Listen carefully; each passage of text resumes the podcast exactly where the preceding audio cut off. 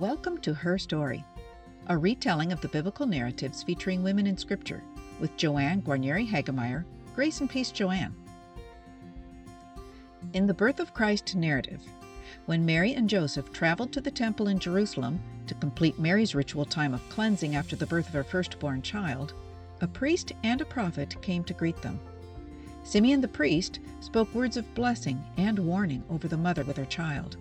But Anna the prophet praised God openly, rejoicing over the coming of Messiah. Her account completes the birth of Christ season. Each story in this series was originally produced as a YouTube presentation, so links to YouTube, Grace and Peace Joanne blog posts, and the books I've written are provided below.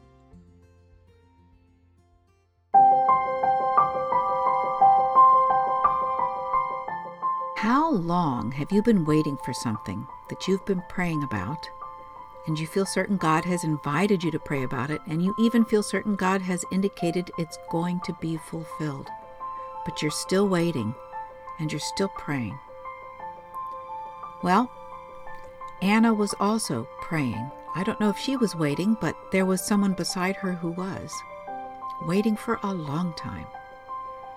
And we're going to talk about her story in three stages. First, tragedy struck early in Anna's life and then she lived in the temple for most of her life. And finally, God gave her an amazing testimony towards the end of her life. Now, Simeon most likely was a priest in the temple. Luke doesn't say that, but judging from the story, he may very well have been. And he'd been hoping all his life on the fulfillment of a prophecy he had been given. Now he was a very old man and on an otherwise perfectly ordinary, routine day, this prophecy was going to unfold before his very eyes. He was going to hold prophecy in his arms, and he was going to be filled with the Holy Spirit to make a prophecy of his own. And right by his side, there was also a prophet, Anna, the daughter of Phanuel, of the tribe of Asher. She was of a great age. Now, Anna is already notable for being named a prophet, but even more than that, she is the only named woman prophet in the whole Christian Testament. Philip the evangelist had four unmarried daughters. They were prophets, but we don't have their names. Evidently, in the first century church, there were many, many women who prophesied, but only Anna is named. She's also one of the very few who have their tribe mentioned. Now, back in the book of Joshua, the tribe of Asher had been given the northern shore of the Mediterranean Sea, bordering the Phoenician city of Tyre, that's a place name you can remember, and also Sidon. That was on its west. On the coast of Galilee was the eastern border of Asher. And in its heyday, during the reign of Solomon, Asher laid claim to the only natural harbor in all of Israel, the Bay of Akko. Now that's known as the Haifa Bay and for centuries, virtually all of Israel's international sea trade came through Asher. Add to that the wealth of their rich pasture lands, their forests of timber, and plentiful orchards. Moses had also prophesied for Asher, Your strength will equal your days. And that seems to have been fulfilled in Anna's life, because she's the only person in the Christian Testament whose age and years are recorded. She was either 84, which is what I think, or about 105, depending on how the Greek is read. Anna, whose name meant grace, was the daughter of Penuel or Phanuel, depending on how you read it, and his name meant the face of God or the appearance of God. So just as Asher was a prosperous tribe, well known for its olive oil and peaceful living, there is every indication in this description that Anna came from a wealthy and godly family, that she had married well, and that she could look forward to a happy and comfortable life as the matriarch of an affluent home filled with children. But then tragedy struck. Having lived with her husband seven years after her marriage, then as a widow to the age of 84, only seven years after her wedding, at the likely age of 21, Anna found herself childless and widowed. This was in antiquity an especially precarious and vulnerable place to be in life. As a rule, a widow did not inherit from her family of origin, and she didn't inherit from her husband's family either. A widow could only count on her children to take care of her, so a childless widow was completely alone and without recourse. God had instituted laws to care for widows and fatherless children and the destitute. The poor were permitted to glean from the corners of all the fields. They were never to have their cloak taken from them because that was their only source of warmth and covering at night, and they could indenture themselves as servants for a time. Young widows, especially, were often free and ready to remarry.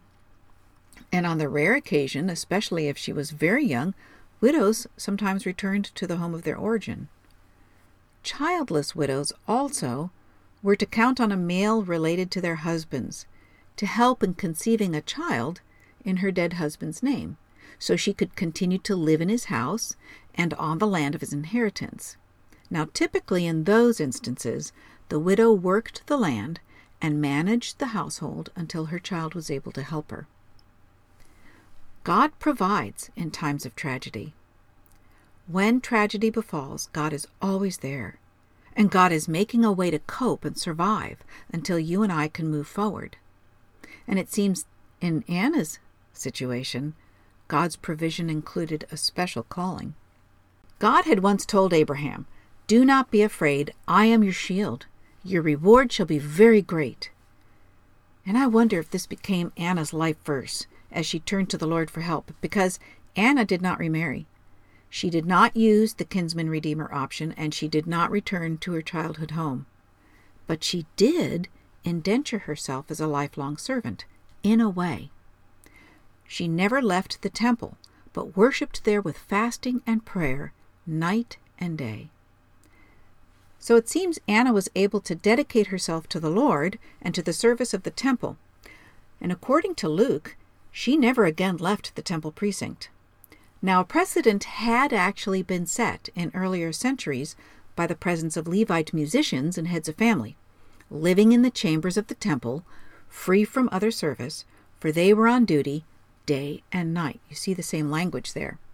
So it's possible Anna was living within the temple rooms, or at least on the Temple Mount, and it wasn't very unusual, after all, during the first century because of the nature of her work. Herod had begun remodeling the Second Temple, he greatly expanded the platform and courtyards, and he also embellished the temple itself. God's intent had always been to provide a central place of worship, a beautiful place evoking God's glory, and also a practical place where people could come for healing and help and hope. It had about 90 multi-purpose rooms to store food and clothing and other donations for the poor, and for people to use as meeting rooms. All around the temple was an enormous porch created by a double row of Corinthian pillars about 38 feet tall, with a roof, but otherwise open air. And besides the beautiful gate, there were 12 other gates covered in gold and silver.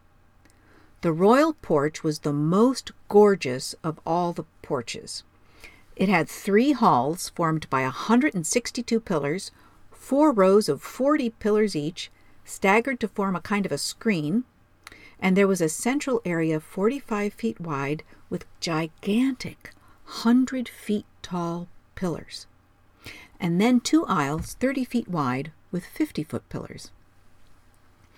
When Herod the Great rebuilt the temple, he had the royal porch placed right over the spot where Solomon's original temple had stood, so it became known as Solomon's colonnade or Solomon's portico, and it was covered completely in sheets of gold. Giant menorah would be lit by night to make the whole thing shimmer and glow, as if with God's Shekinah glory, just like in the olden times when God's glory really did reside in the temple. And you can see why this would be a popular place for rabbis to gather together, and especially during festivals with their disciples and followers to teach. It was probably here where Joseph and Mary found Jesus that time when he was 12. And it's also here where the first Christians gathered every day to worship God together after Pentecost. The court of the Gentiles you're familiar with. That's where Jesus cleared out the money lenders and the animal vendors. The beautiful gate was the most magnificent of all the gates. You had to go up 12 steps, and the gate itself was made of solid Corinthian brass, rich ornamentation, and it was so massive it took 20 men to open and close the double doors. And through those doors you came into the court of the women, open to both men and women who were either Jewish or Jewish proselytes. Ordinarily, women were not allowed to go any farther than this room. Against the walls were 13 chests called trumpets. They were narrow at the top and wide at the bottom, and they were shaped like trumpets. And it's where people would put their tithes and donations. Each trump chest had a sign that said what the gifts were for. So there was a half shekel for the temple tax, and then there was another one for offerings for sacrifices. There was a box set aside just for contributions for wood, burnt offerings, incense, the gold temple vessels. Then there was another one. Actually, there were several trumpets for sin offerings. Makes sense, a lot of sinners. Then there was a box for the offering of the Nazarite and other vows, and also if you were a cleansed leper and, and thanksgiving offerings. And then there was one trumpet, specially for women, paying for their purification. And this is where Mary would go when Jesus was a month old to buy her turtle doves. And this is also where Anna and Simeon would prophesy and pray over Mary's infant son, then proclaim that God the Son, Messiah, had come into the world. The treasury chamber itself was where the priests would carry the thirteen chests to count all the money. Now you have to imagine huge. This court alone could hold about 15,000 people. And for the next seven decades, Anna dedicated herself to worshiping night and day, fasting and praying, always available in this place. Her ministry was to the many people who were streaming every day into the court of the women, bringing their tithes and their offerings to the treasury, and especially among the new mothers who came for their purification and the many women who came to make their vows. Imagine the maturity of love Anna had to rejoice over every young married couple who came in with their new baby, and every matriarch who arrived with her grown children and every grandmother who came with a Thanksgiving offering for her newest grandchild. And imagine the depth and breadth of Anna's compassion for every widow who came in with her own small offering, not wanting to come before the Lord empty handed. Over all these people, and so many more, Anna would pray, offering wisdom and strength, offering encouragement and comfort and guidance, especially to those new to the temple itself. Yet God's particular calling on Anna was to prophesy. She must have also spent many hours listening to the teachers of the law and the rabbis speak on the scriptures. She would have been there for every festival and every high holy day. She would have become just as knowledgeable as they were in God's Word. And as a prophetess, Anna had the power of God's Holy Spirit to receive visions and dreams from God, and to discern God's revelation within them. There were times when God gave Anna what to say, and by God's instruction and empowering, she would deliver those words. Prophets received insight into matters, especially future matters, but also underlying themes and truths of current events that would otherwise remain hidden to ordinary people. As the prophet Amos explained, surely the sovereign Lord does nothing without revealing his secret counsel and plans to his servants the prophets. So undoubtedly, Anna listened to God as she prayed, then fasted and spoke and acted as God directed. Others recognized Anna as a prophet, and indeed the work of prayer is one of the characteristics of a prophet. God described Abraham, for instance, as a prophet, and he will pray for you. In fact, I have long wondered if it was Anna who prayed and prophesied over Simeon and gave him God's promise that he would one day see the Messiah before he died. As Luke explained, it had been revealed to Simeon by the Holy Spirit that he would not see death before he had seen the Lord's Messiah. Anna also knew how important fasting was in matters of prayer.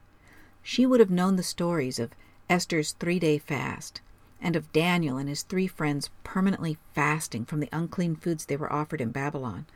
But she was not weakened by these spiritual disciplines. Quite the contrary. Instead, her lifestyle, just as Moses had prophesied, her strength equaled her days. Even at 84, she was mobile, articulate, alert, spiritually sensitive and discerning. She had a generous heart and she was full of joy. She is a biblical model for aging well, a woman who embraced the life God called her to, not bitter and empty as a childless widow, but rather full of hope and life. As she moved through the vast court of the women and the court of the Gentiles, she was walking among God's beloved faithful, seeking to do good to all those she met. Instead of living out the rest of her days in a rocking chair, she was dynamically engaged in the life of God's people and useful to the Lord. Living into God's calling brings life satisfaction. Because Luke named her and was able to give these details of her life, I just wonder if her life later became a template for the righteous church widows Paul described in 1 Timothy. And it is striking, isn't it, that in Jesus' story there are four lively, spiritually attuned seniors. Elizabeth, namesake of her ancestor Aaron's wife Elisheba, Elizabeth's husband, Zechariah the priest, and now the prophet Anna, and Simeon who was also most likely a priest.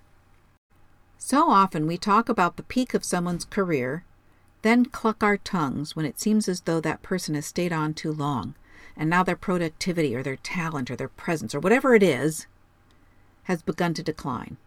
And we say, they should have retired when they were at the top of their game. Or, do you think they realize they're not as good as they once were? We view aging as a decline, and it seems as though we prefer seniors to discreetly and graciously step aside and let the young take over. Yet it seems God often saved the best for the very, very last for the seniors in Scripture, and no less here with Anna. It is possible the day Mary and Joseph ascended those many impressive marble steps up to the temple was the week before Pentecost. There is evidence in the Gospels, particularly in Luke, that Jesus was born during the Hebrew month of Nisan, when Jewish families were to take a lamb into their homes and then slaughter them for Passover. Forty days from that event would bring Mary to the end of her time of ritual seclusion, according to God's law. If a woman conceives and bears a male child, she shall be ceremonially unclean seven days, as at the time of her menstruation. She shall be called unclean. On the eighth day the flesh of his foreskin shall be circumcised. Her time of blood purification shall be thirty three days. She shall not touch any holy thing, or come into the sanctuary, until the days of her purification are completed. When the days of her purification are completed, she shall bring to the priest at the entrance of the tent of meeting a lamb in its first year for a burnt offering, and a pigeon or a turtle dove for a sin offering. He shall offer it before the Lord, and make atonement on her behalf. Then she shall be clean from her flow of blood.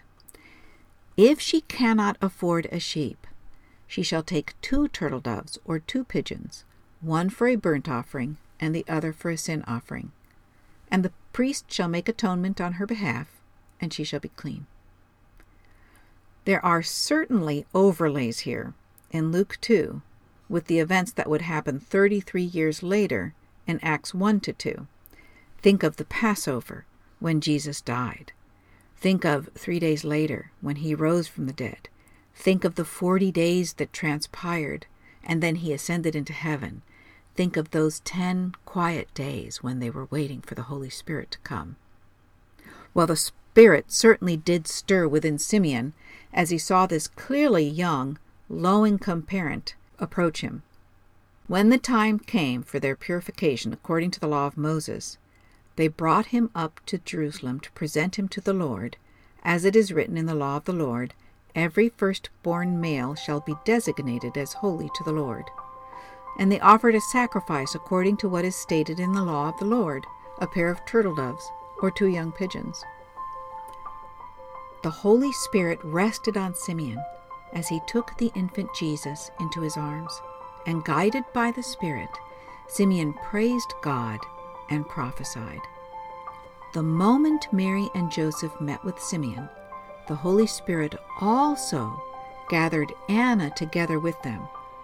So as Simeon finished speaking, she began to praise God and to speak about the child to all who were looking for the redemption of Jerusalem. Along with the Archangel Gabriel, Elizabeth, the infant John the Baptist, Zechariah, the host of angels in the sky, and all the shepherds in Bethlehem, Anna and Simeon recognized this child's great significance and future ministry. For my eyes have seen your salvation, which you have prepared in the presence of all peoples, a light for revelation to the Gentiles and for glory to your people Israel. Prophets praise God and proclaim Jesus is Messiah. God surely meant for Simeon's and Anna's prayers and their prophecy and their proclamation to strengthen and encourage Mary and Joseph as they began to raise the most unique person who has ever lived God the Son, the Lord Jesus Christ. But God's purpose in Anna goes so much farther. Tragedy in Anna's life became an opportunity to live for God. For you and me today, her life reveals the joy and satisfaction that comes with living close to God, living fully every day full of hope and full of joy and full of love. And the reward, patient faith in the Lord, brings. Let's pray. Oh God, thank you for Anna and for her life and also for her proclamation. We too are encouraged and praise you, O our God. A new season opens with the accounts of kings and queens and a return to the stories of the Hebrew Bible. Up first is the spooky tale of a necromancer and an ill fated king.